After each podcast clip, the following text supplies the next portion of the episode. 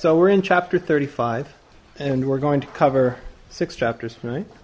And Clement says in chapter thirty-five, how blessed and marvelous are the gifts of God, dear friends. And so what are these blessed and marvelous gifts of God? He's going to give us a list.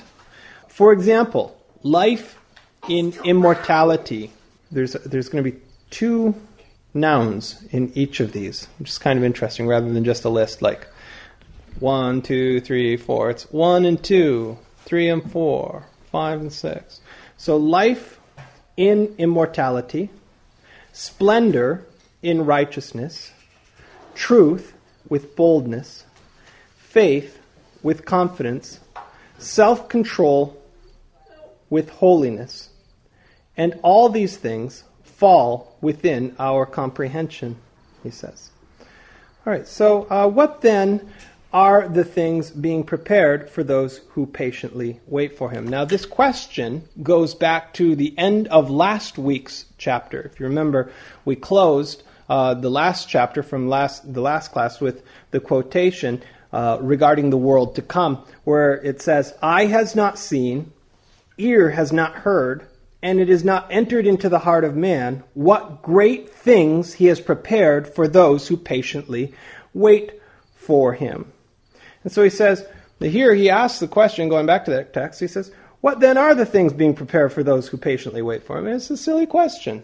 See, I already said that uh, eye hasn't seen or ear hasn't heard what these things are. It hasn't even entered the heart of man, so it's just going to tell us now what eye hasn't seen, ear hasn't heard, and has never occurred to anyone. He's going to tell us. Uh, he says, the creator and father of the ages, the all-holy one himself, knows their number and beauty. So in other words, we don't know. God knows. Only God knows what it is that we are patiently waiting for. Only God knows uh, what this is, is like, what these things that eye hasn't seen and ear hasn't heard. Let us therefore make every effort to be found in the number of those who patiently wait for him, so that we may share in his promised gifts. Now this is a great theme for Rosh Hashanah. I mean, for the Erev of Erev Rosh Hashanah. What a what a great sentiment, because Rosh Hashanah, to me, is the festival about the return of Messiah, the coming of Messiah. Do we really believe this, that he, that that Yeshua is going to come back, and that he's, he could come back at any time? I mean, it's one thing to say, yeah, he'll come back someday, but do we really believe that uh, he could come back today, that it's the arrival is imminent? And this is, Uh, in the Talmud, for example, it says they're going to ask us three questions. You know, when you pass to the other side, they ask you three questions. It's like, uh, what is your favorite color? What is it? no, no, that wasn't one of them. No, um, there's three questions. I can't remember the first two. Well, one of them is, did you set aside time for study? You're good on that because you're here. Set aside some time for study. Did you long for my salvation? Did you, and, and by did you long for my salvation means did, were you, were you awaiting the redemption? So we want to be in this number. Clement says we want to be in this number because the things that God has prepared that no eye has seen, no ear has heard, are being prepared for those who wait for them. If you're not one of those who wait for them, they're not being prepared for you. So he says, uh, let us therefore make every effort to be found in the number of those who patiently wait for him, so that we may share in his promised gifts. Yes. But how shall this be, dear friends? Well, if our mind is fixed on God through faith, and if we seek out those things which are well-pleasing and acceptable to God, and if we accomplish those things which are in harmony with his faultless will, and follow the way of truth, casting ourselves off from casting off from ourselves all unrighteousness and lawlessness, covetousness, strife, malice, deceit, gossip, slander, hatred of God, pride, arrogance, vanity, inhospitality, inhospitality. I get a list there. We get these lists in the apostles from time to time, a list of things to cast on, things to take to, to put on. Put on this. Put off that. Um, so here's a. This is a very apostolic kind of list. Inhospitality, though, doesn't doesn't register in in the other lists that I'm aware of. So so so if we ca- if we cast these things off, for those those things are hateful to God, and not only those who do them, but also those who approve of them. Uh, in the modern era, in our country, in our society, it's okay what you believe, what your convictions are for yourself. That's okay. The thing is that you can't disapprove of anyone else. That's like the, the moral code of society today, is that you can't disapprove of anyone else. But Clement says it's not only those who do them, it's those also who approve of those things that are in enmity with God. For Scripture says, but to the sinner, God said, why do you recite my statutes uh, and take my covenant upon your lips? You hated instruction. And now he proceeds with a long quotation from Psalm fifty. You threw away my words behind you. If you saw a thief, you joined him, and with adulterers you threw in your lot, and so forth. This is Psalm fifty, verses sixteen through twenty-three, and finishes out the chapter. How do we know that we're among those who patiently wait for his coming? Uh, how do we do that? Well, we fix our mind on God through faith, and we seek the things that are pleasing and acceptable to him, in harmony with his will, following the truth. And we cast off the things that are not in harmony with his will. We cast off the things that are not pleasing and acceptable to Hashem. And that's that's uh, that's what Clement says. That's how we are. We know that we are waiting, awaiting the coming of Messiah. And that's chapter thirty-five, those who wait patiently for God. Chapter thirty-six. This is the way, dear friends, in which we found our salvation. Namely, Jesus Christ, the high priest of our offerings, and the guardian and helper of our weaknesses. So, first of all, let's deal with high priest of our offerings. This title should bring to mind, uh, from the New Testament, should bring to mind the central arguments from the book of Hebrews. That's Hebrews chapter seven through ten, roughly. Hebrews chapter seven through ten. And what you're going to see in chapter thirty-six here is an amazing correspondence with, actually with citations from the book of Hebrews. We're not sure exactly how this is working out, but we're about to hit a whole bunch of text that sounds like it was lifted right out of the book of Hebrews. And this is what most scholars would say. Yes, this is Clement copying from the book of Hebrews. There is an alternative explanation, though. Possibly, Clement, this is just Clement's material, and he wrote the book of Hebrews. So that an alternative explanation might be that he's the author of both. Well, we don't know that. But I like that idea. Uh, there's yet another possibility. Uh, and the other possibility is that the writer of the book of Hebrews and Clement are different guys, but they have a common source, like an apostolic midrash that they are both quoting from and building their arguments from. So that's also a good possibility. All right, so the second title here, the guardian and helper of our weaknesses. This is good news, so especially as we come into Rosh Hashanah and Yom Kippur, where we're supposed to be in our top form. And uh, we should be in top form right now and like just about ready to take on the court, the heavenly court, and stand before the judges and say, I, uh, you know, I'm a, I'm in good shape here because I've been repenting since a little one.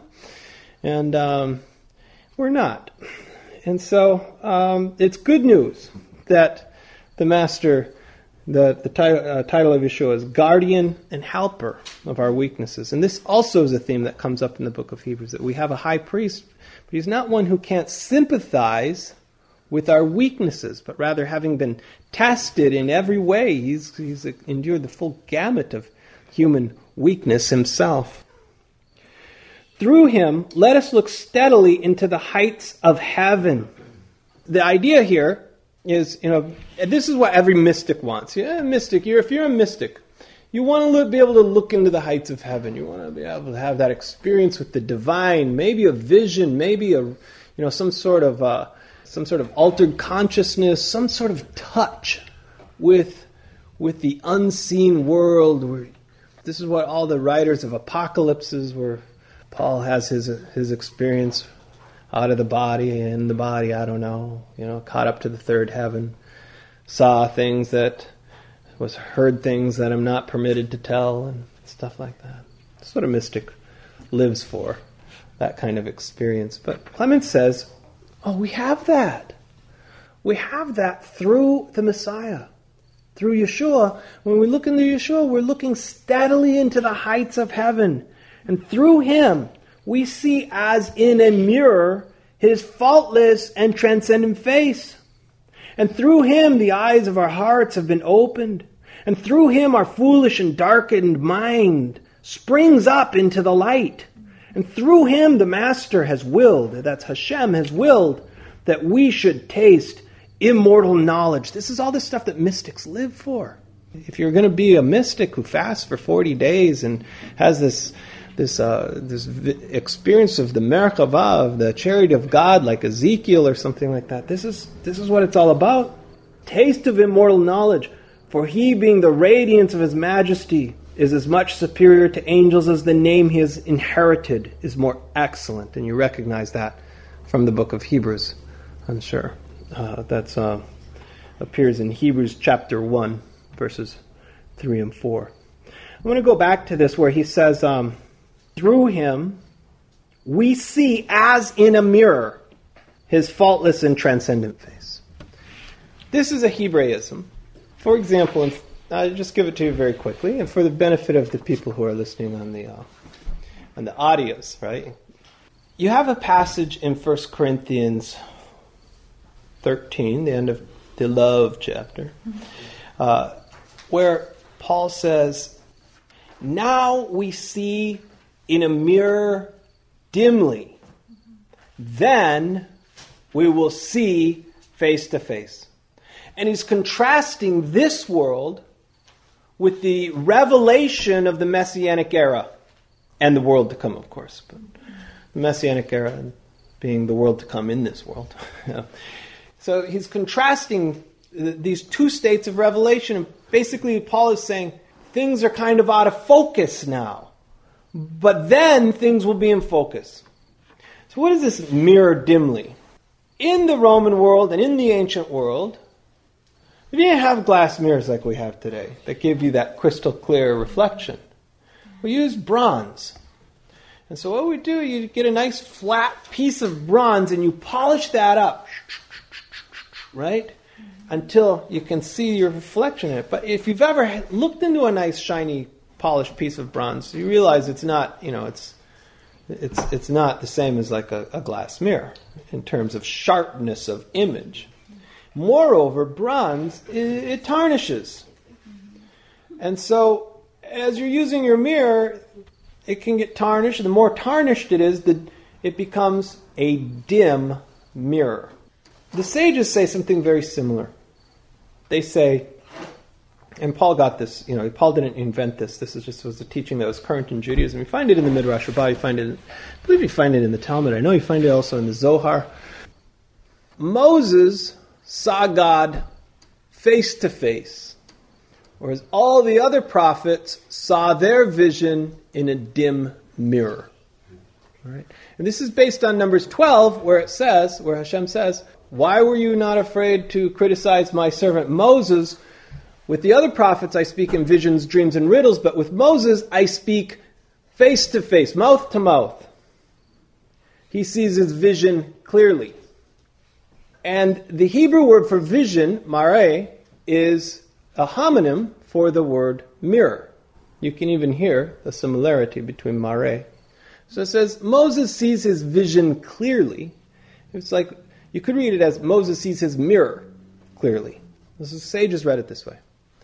They said, all the other prophets saw their vision, they, in other words, they received prophecy from Hashem, through a dim mirror. Or, another Midrash says, through seven mirrors. Mm-hmm. As if you're getting an image of an image of an image of an image of an image of an image of an image of an, you know. Moses, however, saw face to face. All right. That's what's going on behind this saying when he says, through him we see, as in a mirror, his faultless and transcendent face. So we see as in, in a vision is another way to that, that we could translate that. So this is pretty great. If you really want to, you know, you want to have that sort of like mystical experience with Hashem, Clement says, it's yours. You just you just have to lay hold of it. It's yours because Messiah is the most mystical experience with Hashem, the experience of Yeshua, that that you can have. Uh, he's higher than the angels. For example, I mean, who wouldn't that be pretty mystical to see an angel? You know, an angel appears. My father saw an angel once, he says. At least I remember that story when I was a kid. Um, you know, a lot of people see angels, you know, but I mean, I've never seen an angel. I, not that I know of. I mean, Abraham entertained angels unaware. He didn't know they were angels. But, you know, I mean, so you see an angel. Clement's like, not impressed. Not impressed. I mean, Messiah, Yeshua, he's higher than angels. Give, give me a vision. I want to have a vision of Yeshua. I want a vision of Messiah. For it is written, he makes his angels winds and his ministers flames of fire. But of his son, Hashem spoke thus, you are my son. Today I have begotten you. Ask of me and I will give you the nations. I will give you the Gentiles for your inheritance and the ends of the earth for your possession. And again, he says to him, sit at my right hand until I make your enemies a footstool for your feet. So, you know, in Hebrews, those are like the two key Psalms that the, the arguments in the book of Hebrews are based on. Psalm two, Messianic Psalm, uh, and Psalm one ten. And not just in apostolic writings, in, in Jewish teaching, in the Midrash uh, as well, these two Psalms in the Talmud as well, these two Psalms are considered uh, Messianic Psalms that are speaking about the Lord's anointed, the Lord's Messiah. Uh, so, you know, we've and we've learned this material pretty well already in studying the book of Hebrews. So otherwise we could spend quite a bit more time with it, but um, we don't need to, so we won't. So he says, um, he says to the Son, you know, today I have begotten you, which is, by the way, uh, when the Master receives his, anoint- or his anointing in the Spirit at the Jordan River after his baptism, and the voice says, you are my Son. Hashem is quoting the Psalms. He's he's alluding to Psalm two. Uh, and the same thing on the Mount of Transfiguration. This is my Son. In other words, this is the Messiah. Go read your Psalms. Uh, that's what he's saying. Uh, and then Psalm one ten, of course. And again, he says to him, sit at my right hand until I make your enemies a footstool for your feet. Now, here's a good question. Who then are these enemies? Who are these enemies that are going to become a footstool for his feet? Who are these enemies? Those who are wicked and who resist his will. Uh, so that's chapter thirty-six, the exalted Son. Chapter thirty-seven, Clement is going to give us, this is a pretty fascinating example, I think. He's going to, he's going to talk about the Roman army, which is, you got to think, now Clement is in Rome. He is a Roman, living in Rome, bishop of the Roman church. He probably has in his congregation people who are either married to or, you know, legionaries who have been in the army, or perhaps even some that are currently in the army, although that would be a pretty tense situation. Uh, you have um, certain obligations in the Roman army would not go well with the life of a God-fearer, uh, such as um, religious obligations if you're a Roman soldier. This first-hand knowledge of the, the Roman army, and he uses it as a, as a positive example. He says, which it is. I mean, the Roman, everybody admired the Roman army. Even the Jews admire the Roman army. I mean, you read you read about Josephus, and you know Josephus, he's he's the general of the Galilee fighting against the Roman army. He's like, those Romans, they got it together. He's trying to train his troops to be more like the Romans. The, the, you know, Rome was a war machine. That's that's just what they did. They made armies. They made these legions, huge legions. And, and these legions would march across the world, and they make roads for themselves that they would go, you know. And uh, they just march across the world and just destroy everything and, and, and kill anyone that got in their way. And that's how you make an empire. It's very efficient, very efficient. You know, we think we're, you know, you know, we're the world superpower now, but you know, we've only been, you know, United States, we're the world superpower. We got to go discipline Syria. You know, you're gonna get over there and say, "Hey, what are you doing? You can't be using those chemical." You know, it's like kids with bottle rockets, and you can't. Yeah, you get. You know, we're, woo, you know, we're like the world cop, right? Oh my! Uh, but you know, it's only been. Um, two hundred years, we've had a two hundred year run here so far, right? At least that's what it was in nineteen seventy-six, back when we had red, white, and blue ice cream. Bicentennial. Yeah, two hundred year... Rome lasted a thousand years. It's pretty impressive. Let us therefore serve as soldiers, brother, with, brothers, with all earnestness under his faultless orders. Let us consider the soldiers who serve under our commanders. See how he says, our commanders. Yeah. How precisely, how readily, how obediently they execute orders. You know, I kind of wish I had gone into the military so that I would have learned some of that. What was it? Precise, ready, and obedient execution of orders. I think that's, you know, you do learn self-discipline in the military. You learn, well, it's not self-discipline. Actually, it's other people disciplining you. Uh, but you learn discipline in the military. And that's something, sadly, that I never did figure out. Not all are prefects or tribunes or centurions or captains of fifty and so forth, but each one in his own rank. Each one in his own rank executes the orders given by the emperor and the commanders. The great cannot exist without the small, nor the small without the great. There is a certain blending in everything, and therein lies the advantage. I think the metaphor is self-explanatory. Now he switches metaphors. He says, so let's take our body, for example. The head without the feet is nothing. Now, wait a second. Yeah, you know, I I think I think there are people without feet who would object to this, to that statement. the the head without the feet is nothing. Okay, we'll we'll give them a little slack. Uh, Likewise, the feet without the head are nothing. Now that's probably true. Even the smallest parts of our body are necessary and useful to the whole body. This is true. You ever hear like, uh, you know, like, um, it's like we have certain vestigial organs from earlier on in our evolution and that sort of thing. Uh, I remember they used to say that the gallbladder was a vestigial organ. They used to say tonsils, vestigial. You know, it's like, no, no, these things are really actually important for the for the healthy functioning of our of our bodies. These are um, there's no, no, nothing uh, nothing is unnecessary. Even the smallest parts of our body are necessary and useful to the whole body. Yet all the members work together and unite in mutual subjugation that the whole body may be saved. Now this sounds very much like uh, one of Paul's metaphors. Uh, Paul uses the same metaphor for the for the assembly, for the church, right? And he does it in Romans twelve, and he does it in First Corinthians twelve, he does it in Ephesians five, he probably does it in a few other places where he always says, Christ is the head, and we're all the parts of the body, and the different parts of the body shouldn't get up with each other and uh, say, hey, you know, I'm nothing because I'm not an eye, or, you know, and, and that sort of thing. Uh, so, sa- same idea here. And this is chapter thirty-seven. An example from the Roman army, and an example from the human body.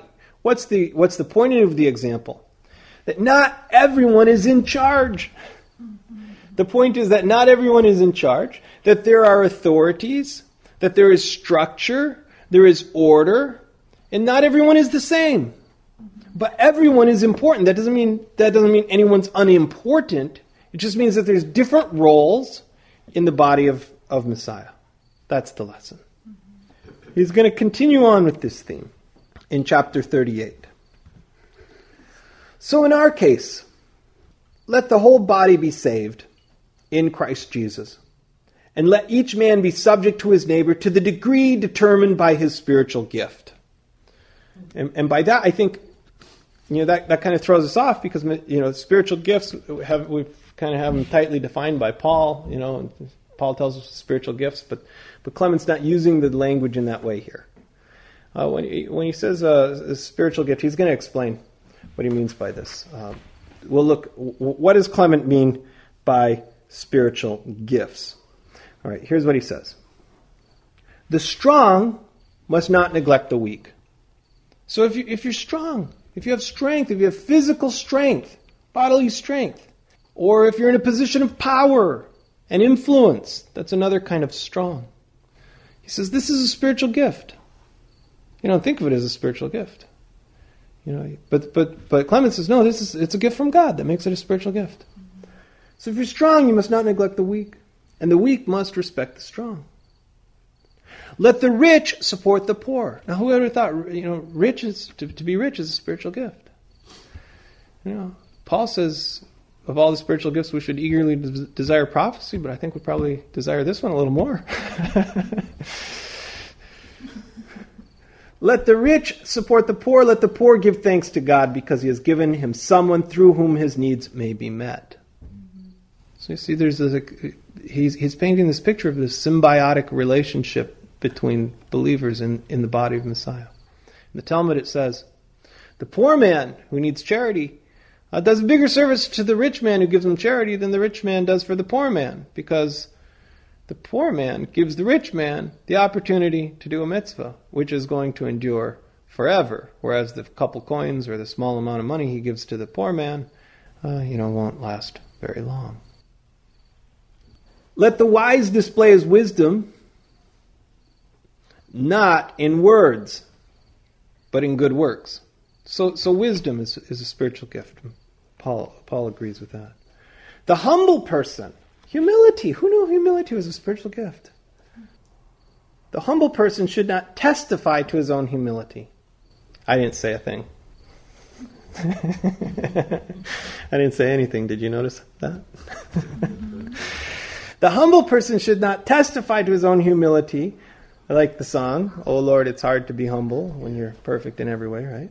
But leave it to someone else to testify about him. And here we see another, that's the second time he's alluded to that psalm, it's, uh, or that proverb, Proverbs twenty-seven, uh, let another person's lips praise you. Uh, let the one who is physically pure remain so and not boast. What is this? Recognizing it as someone else who grants him this self-control.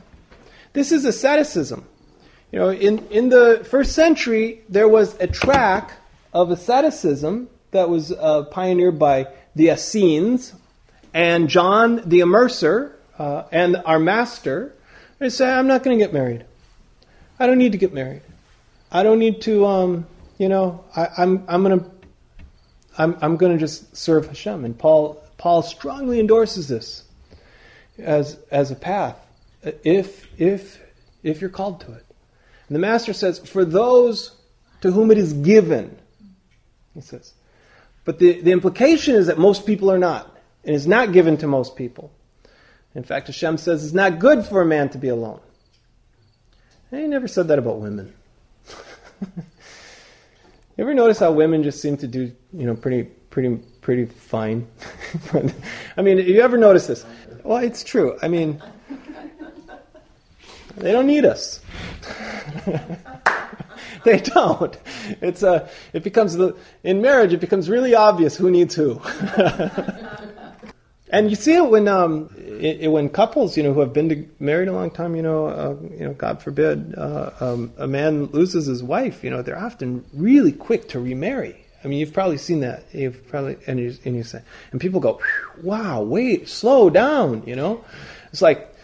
You know, six months. You know, or you know, less. less yeah, but but it's men are so needy. We're just so very, very emotionally needy. That's the thing about it. Uh, that's why it's not good for men to be alone. Women do okay.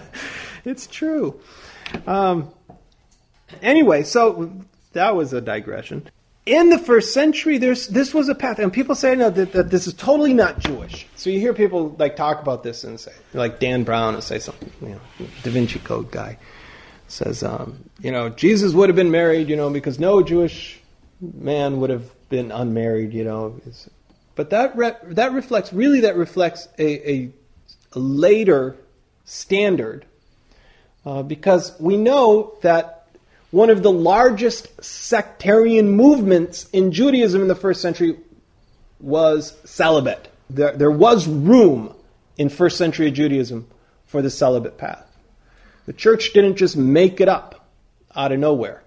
And uh, we could um, we could look at different stories of of that, uh, you know, people who took that path. But again, John the Immerser, uh, our master himself, John the son of Zebedee, took that path. Uh, the Apostle Paul took that path, although we have reason to believe he might have been married previously. The point in Clement is, person who takes this path might start to think, well, I'm pretty holy. More holy than all these married people. Or something like this. He says, no. You shouldn't, you know, you, you should recognize that this too is, this is, God called you to this. God gave you this gift. He gave you this. He says, let us acknowledge, brothers, from what matter we were made.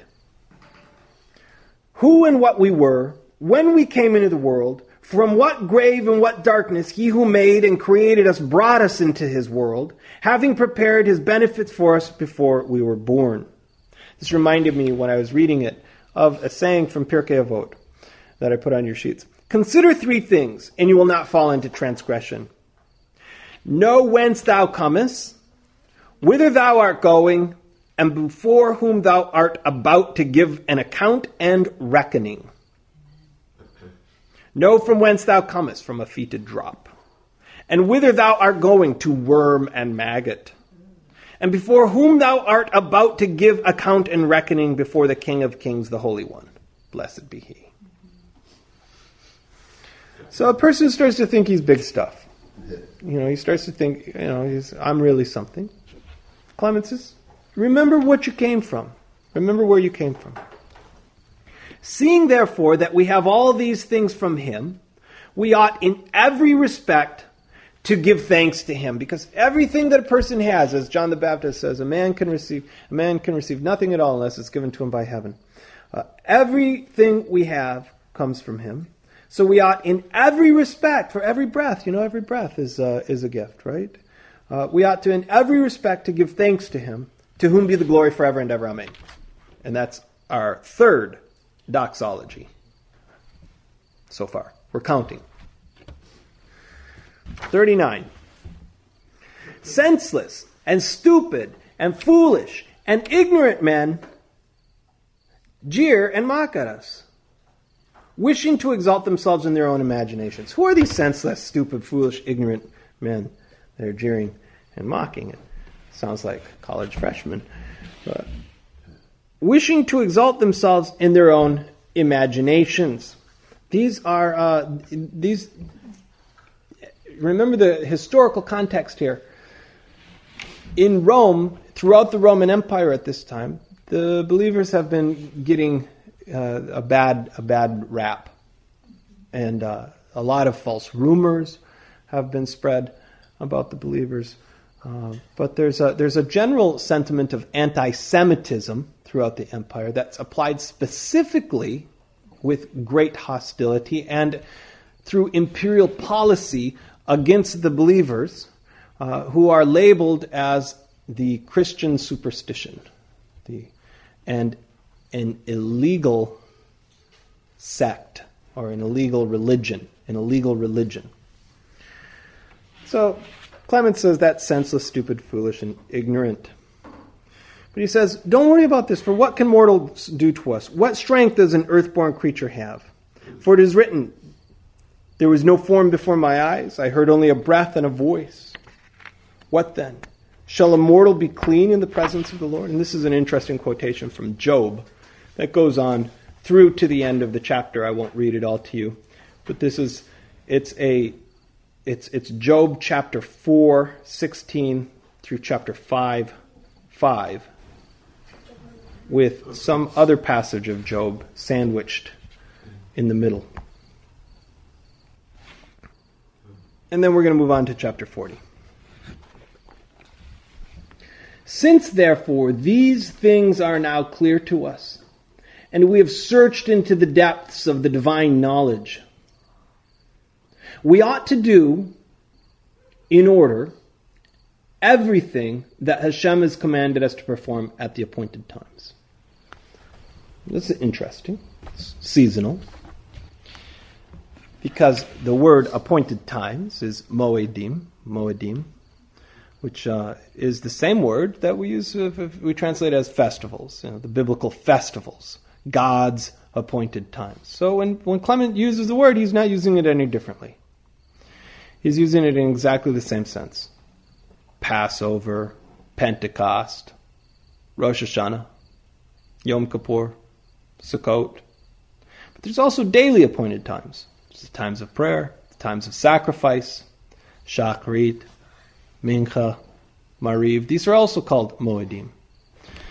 So, and this this is exactly the way that Clement's using it. He's using it exact the, the terminology in the the Jewish sense. So here, this becomes. I mean, if you, I used to, um, you know, spend a lot of time when I was still learning and still trying, like, still sort of arguing. Still used to, you know, was still arguing with Christian, uh, the, the the prevailing Christian sentiment that, well, you know, the law is done away with and it's not for Christians, and or, you know, Gentile Christians don't, you know, and, and this sort of thing. And so this particular chapter, I thought, you know, this was one of, I felt like, well, this one's, people should read this, chapter forty, you know. Because here Clement's writing to the believers in Rome uh, near the end of the first century, and he's talking about keeping the appointed times. It says, we ought to do in order everything that Hashem has commanded us to perform at the appointed times. Psh, there you go. I mean, that's pretty straight to the point. Now, he commanded the offerings and services to be performed, to be performed diligently and not to be done carelessly or in disorder, but at designated times and seasons. Clement has in mind right now chapters twenty-eight and twenty-nine of the book of Numbers, which are the Musaf sacrifices that are prescribed for each of the uh, appointed times. Each of the Moedim uh, comes with these specific sacrifices, and they're spelled out in Numbers twenty-eight and twenty-nine. That's what he's talking about. Uh, and so it's not it's not done, you know, the sacrificial services weren't done carelessly or, or in disorder. It wasn't like, you know, a guy showed up with a a guitar and just felt and, and said, I just feel like the Spirit's moving me to uh, offer a goat for a burnt offering, you know, or, or something like this. It was like, it's prescribed. It's it's uh, it's done uh, it's done in order, not not carelessly or in disorder. It's it's prescribed, both where and by whom He wants them to be performed. He Himself has determined by His supreme will, so that all things being done devoutly according to His good pleasure might be acceptable to His will. So, uh, where he says, both where and by whom He wants them performed. The where is the Holy Temple in Jerusalem. What is the whom? The whom is the Jewish people uh, through the priesthood. So both where and whom He wants them to be performed, He Himself is determined by His supreme will, so that all things being done devoutly according to His good pleasure might be acceptable to His will. All right, so now you've come to the crux of the academic argument for why it's impossible that Clement could have written the book of Hebrews. Because everybody knows that the book of Hebrews writes about the sacrificial system being canceled and abolished, and it's no, you know, it's uh, it's from it, from the old covenant that's quickly perishing, and, and so on and so forth. And here Clement's talking about it like it's all still good, you know. And uh, so obviously he can't be the same guy, and that's the main that's the main argument. Well, my argument is, of course, that we've misunderstood the book of Hebrews gravely. Misunderstood the book of Hebrews, if that's the conclusion that we're reaching. Uh, and uh, so um, I see no conflict between the book of Hebrews and Clement chapter forty. Those, therefore, who make their offerings at the appointed times are acceptable and blessed. For those who follow the instructions of Hashem cannot go wrong. That's what he says. A surprising sentiment, don't you think, from a Christian writer? I mean, this is not what you this is not what you would be expecting, I don't think. I mean, it's not what uh, not what you're going to hear. You're not going to hear the, the uh, you know a, a Christian writer a, or a, a teacher, a Christian teacher today say something like this. Therefore, uh, those who make their sacrifices, their animal sacrifices, their blood sacrifices at the appointed times are acceptable and blessed. It's not not, not going to be a teaching you're going to run into too often. But Clement's just, you know what, Clement's just reading the Bible. He's just reading the Torah. He says, he says, he says you follow the instructions of, of Hashem. You can't go wrong. And, you know, that's what he means. The instructions, when he says the instructions of the Master, the instructions of Hashem, he means the Torah. That is the Torah. That's what the Torah is. Torah means instruction. For to the high priest, the proper services have been given. To the priest, the proper office has uh, been assigned. And upon the Levites, the proper ministries have been imposed. And the layman is bound by the layman's rules. So he, he gave us four categories of Israelite here, right? High priest, priest, Levite, layman. They all have their job. They all have their obligation. Everybody has a role to play in the sacrificial services. So, Clement, why is, why is, why is he, what's his point here? I, the point is very simple. Clement is using this in the same sense that he, used, he was speaking of the Roman army, or he's speaking of the human body. One body, many parts, a whole army. Not everybody's in the commander. Not every, everybody's the emperor. Not everybody's a captain. Not everybody is a general. Uh, you know, everybody has, has a different role to play. This is the same in the Jewish people. Everybody has a different role to play in this thing. Clement is distinguishing, he's making these distinctions to show that even that, that even in, according to the Torah, there are various roles and responsibilities for various stations, various people. Now what's interesting about this, this is not what Clement was doing, uh, but this would this would also be a perfect chapter for the to, to argue the one law thing, you know, the people the, the people who are uh, staunchly saying there's no difference between Jews and Gentiles. We're exactly the same. Jews are the same as Gentiles. Gentiles are the same as Jews in regard to our obligation to the Torah. Clement chapter forty. Say, it's not like that. The Torah is not, it never was like that. It was never a one size fits all. It's always had distinctions, even within the Jewish people. So he goes on in chapter forty-one. Let each of you, brothers, in his proper order, give thanks to God, maintaining a good conscience, not overstepping the designated rule of his ministry, but acting with reverence.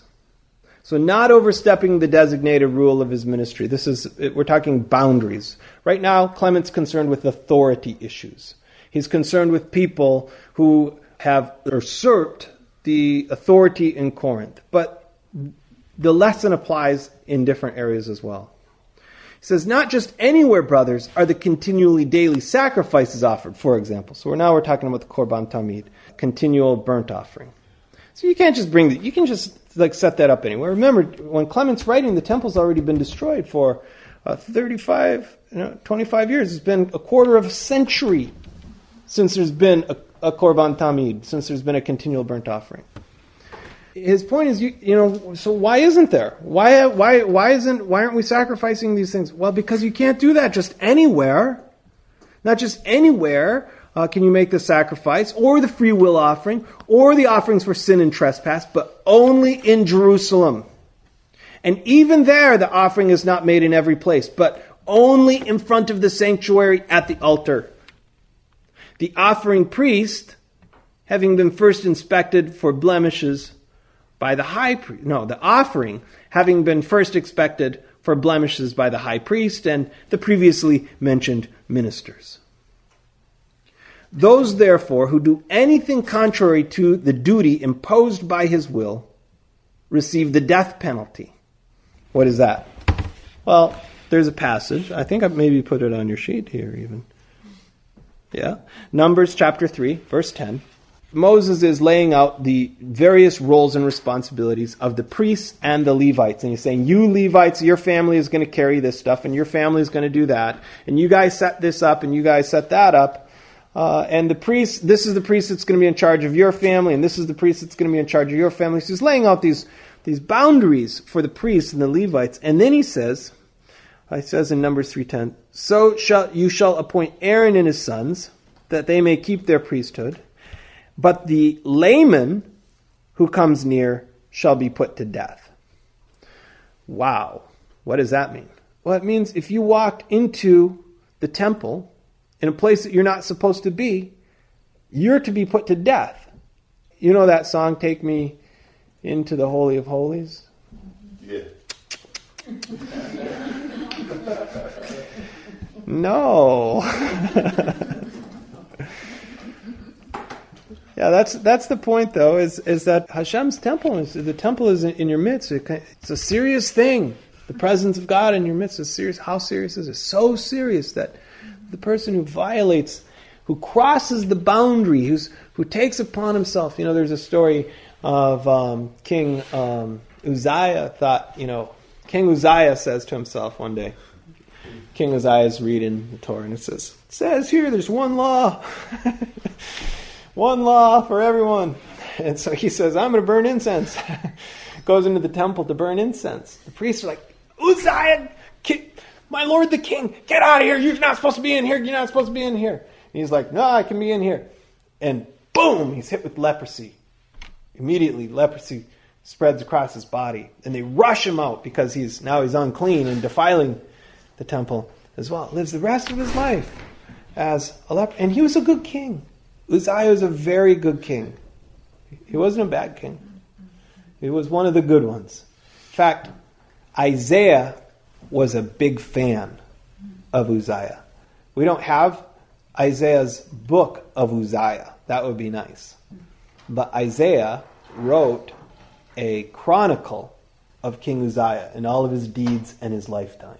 And this is before Isaiah was a prophet, because it's in the year that King Uzziah died, I saw the Lord high and lifted up. And that's when he received his commissioning to be a prophet. Yeah, so unfortunately we didn't get to we didn't get the Uzziah chronicle, but he's a good he was a good king. He overstepped the boundary. Even the king has boundaries.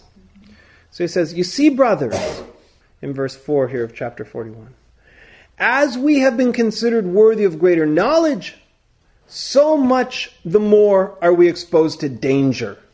The meaning here is in regard to the tabernacle, the temple. It's a fabulous thing to have Hashem as your next door neighbor. You know, it's like amazing. You mean God's going to dwell in the midst of our camp? That's fabulous. You know, I mean, imagine this. The creator of the universe is, yeah, that's his place right there. You know, I mean, I, I get all charged up in that. That I can, when people come to my neighborhood, I can point out to them the house that Bob Dylan recorded his first uh, his first recordings in. That's like just down the block from me and across the street. You know, it's uh, I'm like so every time I'm like, hey, check out this house, right? So imagine if it's like, oh, and, and that's Hashem's house right there. No, no, he really lives there. You know, it's.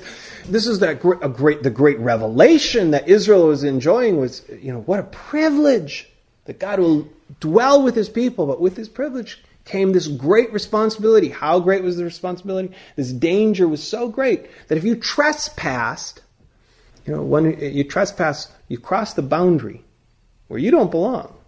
You're to be put to death. It's a death sentence. It's like, well, I just need more of you, Hashem. Well...